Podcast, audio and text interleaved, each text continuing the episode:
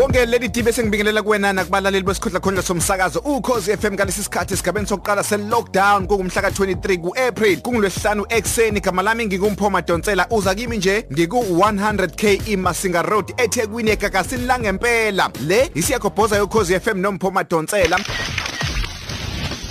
siyakukhoza nomphuma Donsela ngikukhumbuze nje mlaleli lokhozi FM ukuthi i-COVID-19 isakhona futhi iyabulala. Abantu mabaqhubeke bageze izandla bafake imfonyo basanitize ukuze sonke siphephe kulesi sifo esize la ukuzobulala. Ngikukhumbuze futhi ukuthi uyakwazi ukukhuluma nathi ku naku-instagram at Instagram @mpourban noma @ukhozi_fm usebenzise leya #jabulujule #siyagobhoza nompho madonsela leli thi asiqala ngananto kudaba uyamthanda noma umthandi unothabaloyi ukhuluma amaqiniso uma kuza ezindabeni zikaqedisa isizungu leli team unothabaloyi ongumnikazi werecord label ubesivakashike sakamumva ku podcast and chill ka Mac G. Lapho efike wakhuluma ngokungazwani kwakhe no Black Coffee kanye nesimo sika MT sezidakamizwa unotha baloyi uthe eqala nje wakhwela wadilika ku Black Coffee lady team wambiza nangawo wonke amagama ngokuthi wakwazi ukuphoseka ogibeni ayemcuphele lona. Lengxabano yaqala ngesikhathi unotha esho izinto ezithile ngo Black Coffee zaholela ekutheni naye u Black Coffee aphendule kwaze kwaholela ekutheni u Black Coffee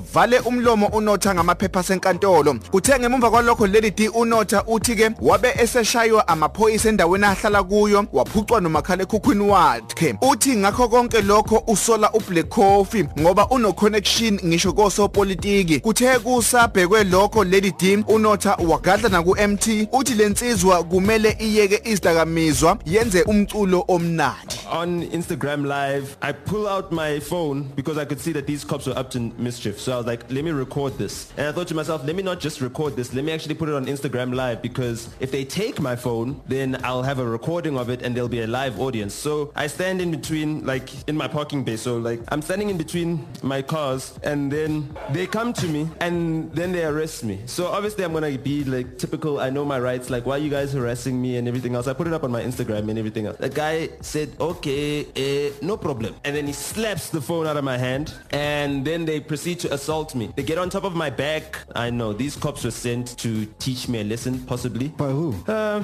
I got a couple enemies. You've pissed off a lot of people. Yeah, so, you know, it could have been any one of those people that are pissed off, but who is well connected enough? Who has got the resources to send the cops on me? Black coffee. You know? Well, that was my option number one.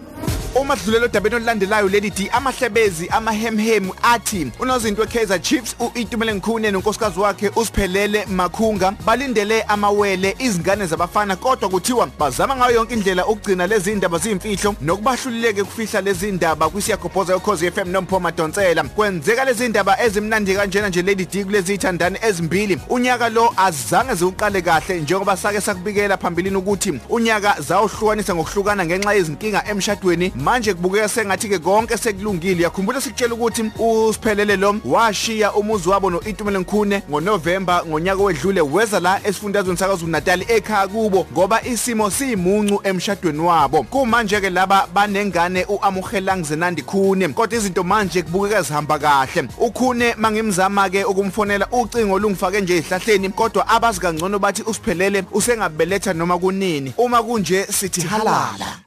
Leli d inkakha ke ye-orlando pirate uLucky Lekhwathi uvule ngokusemthethweni ibhizinisi lakhe lendawo yokudlela eCliptown eSoweto. Leli bhizinisi lethulwe ngokusemthethweni kwabezindaba ngolwesithathu kulona leli sonto. Uthi inhloso ukuthi akwazi ukuphila yena nomndeni wakhe njengoba engasadlali ibhola. Uthi ke futhi le ukuvula kwayo le ndawo yakhe yokudlela kuhambe kahle kakhulu. Isiyagobhoza yokhozi FM nomphoma donsela ikhulume noLucky Lekhwathi ngalokhu.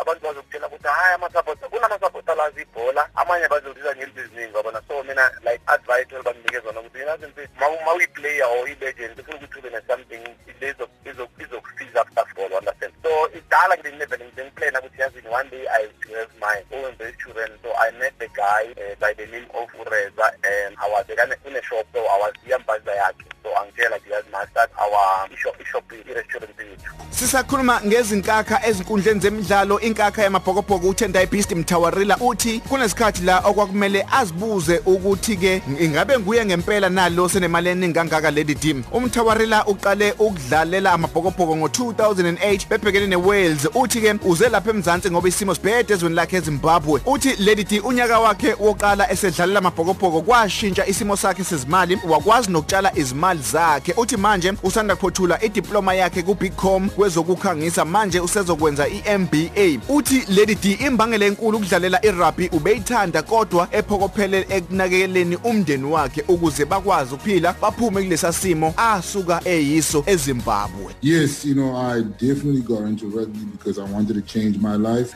and, uh, you know, I wanted to be able to provide for my family. But the biggest thing above all was the passion and love I had for the game. So it was just an added bonus for me to actually be able to earn, you know, some good money and actually provide for my family. So I guess it was the best of both worlds. I came from, yeah, from uh, a really tough place, a really tough situation. And as you know, in Zimbabwe, things were really bad at that time. I left in 2004, beginning of 2005 and you know the economy was on the brink of collapsing. And um, yeah so you know we didn't have much. My mom and dad didn't have much. And all they did for me was and you know give me the best start up in life you know for me and my siblings and I basically, you know, came to South Africa with just 2,000 Rand in my name. That was everything I had and I had to try and um, support myself. So I really valued money and so I, you know, the first thing I did when I got, you know, decent money, I invested in real estate.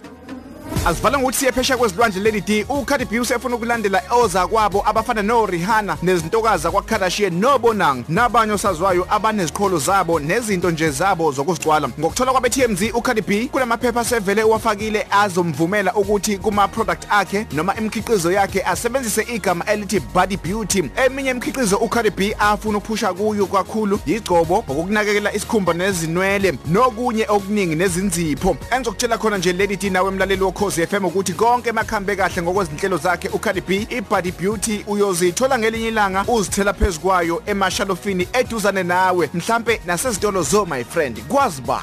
Ngikhumbuze futhi ukuthi ukuthola lezi ndaba nezinye seyidlulile vakashela iwebsite yethu ku www.ukhozifm.co.za/podcast noma ukhulume nami ku Twitter no Instagram @mpoeben @ukhozi_fm ngikhumbuze futhi ukuthi ungaya ku YouTube ubheke channel lapha yamphoma Donsela TVZA ngoba lezi ndaba nezinye seyidlulile uyayithola futhi nakhona lapho. Bese ngikukhumbuza ukuthi wena qhubeka ulalele umsakazo ohamba phambili ukhozi FM #jabulujule nesiphithiphithi sokhozi FM unsuka ifani uDK network mawuthanda. Siyakuboza nomphuma Donsela.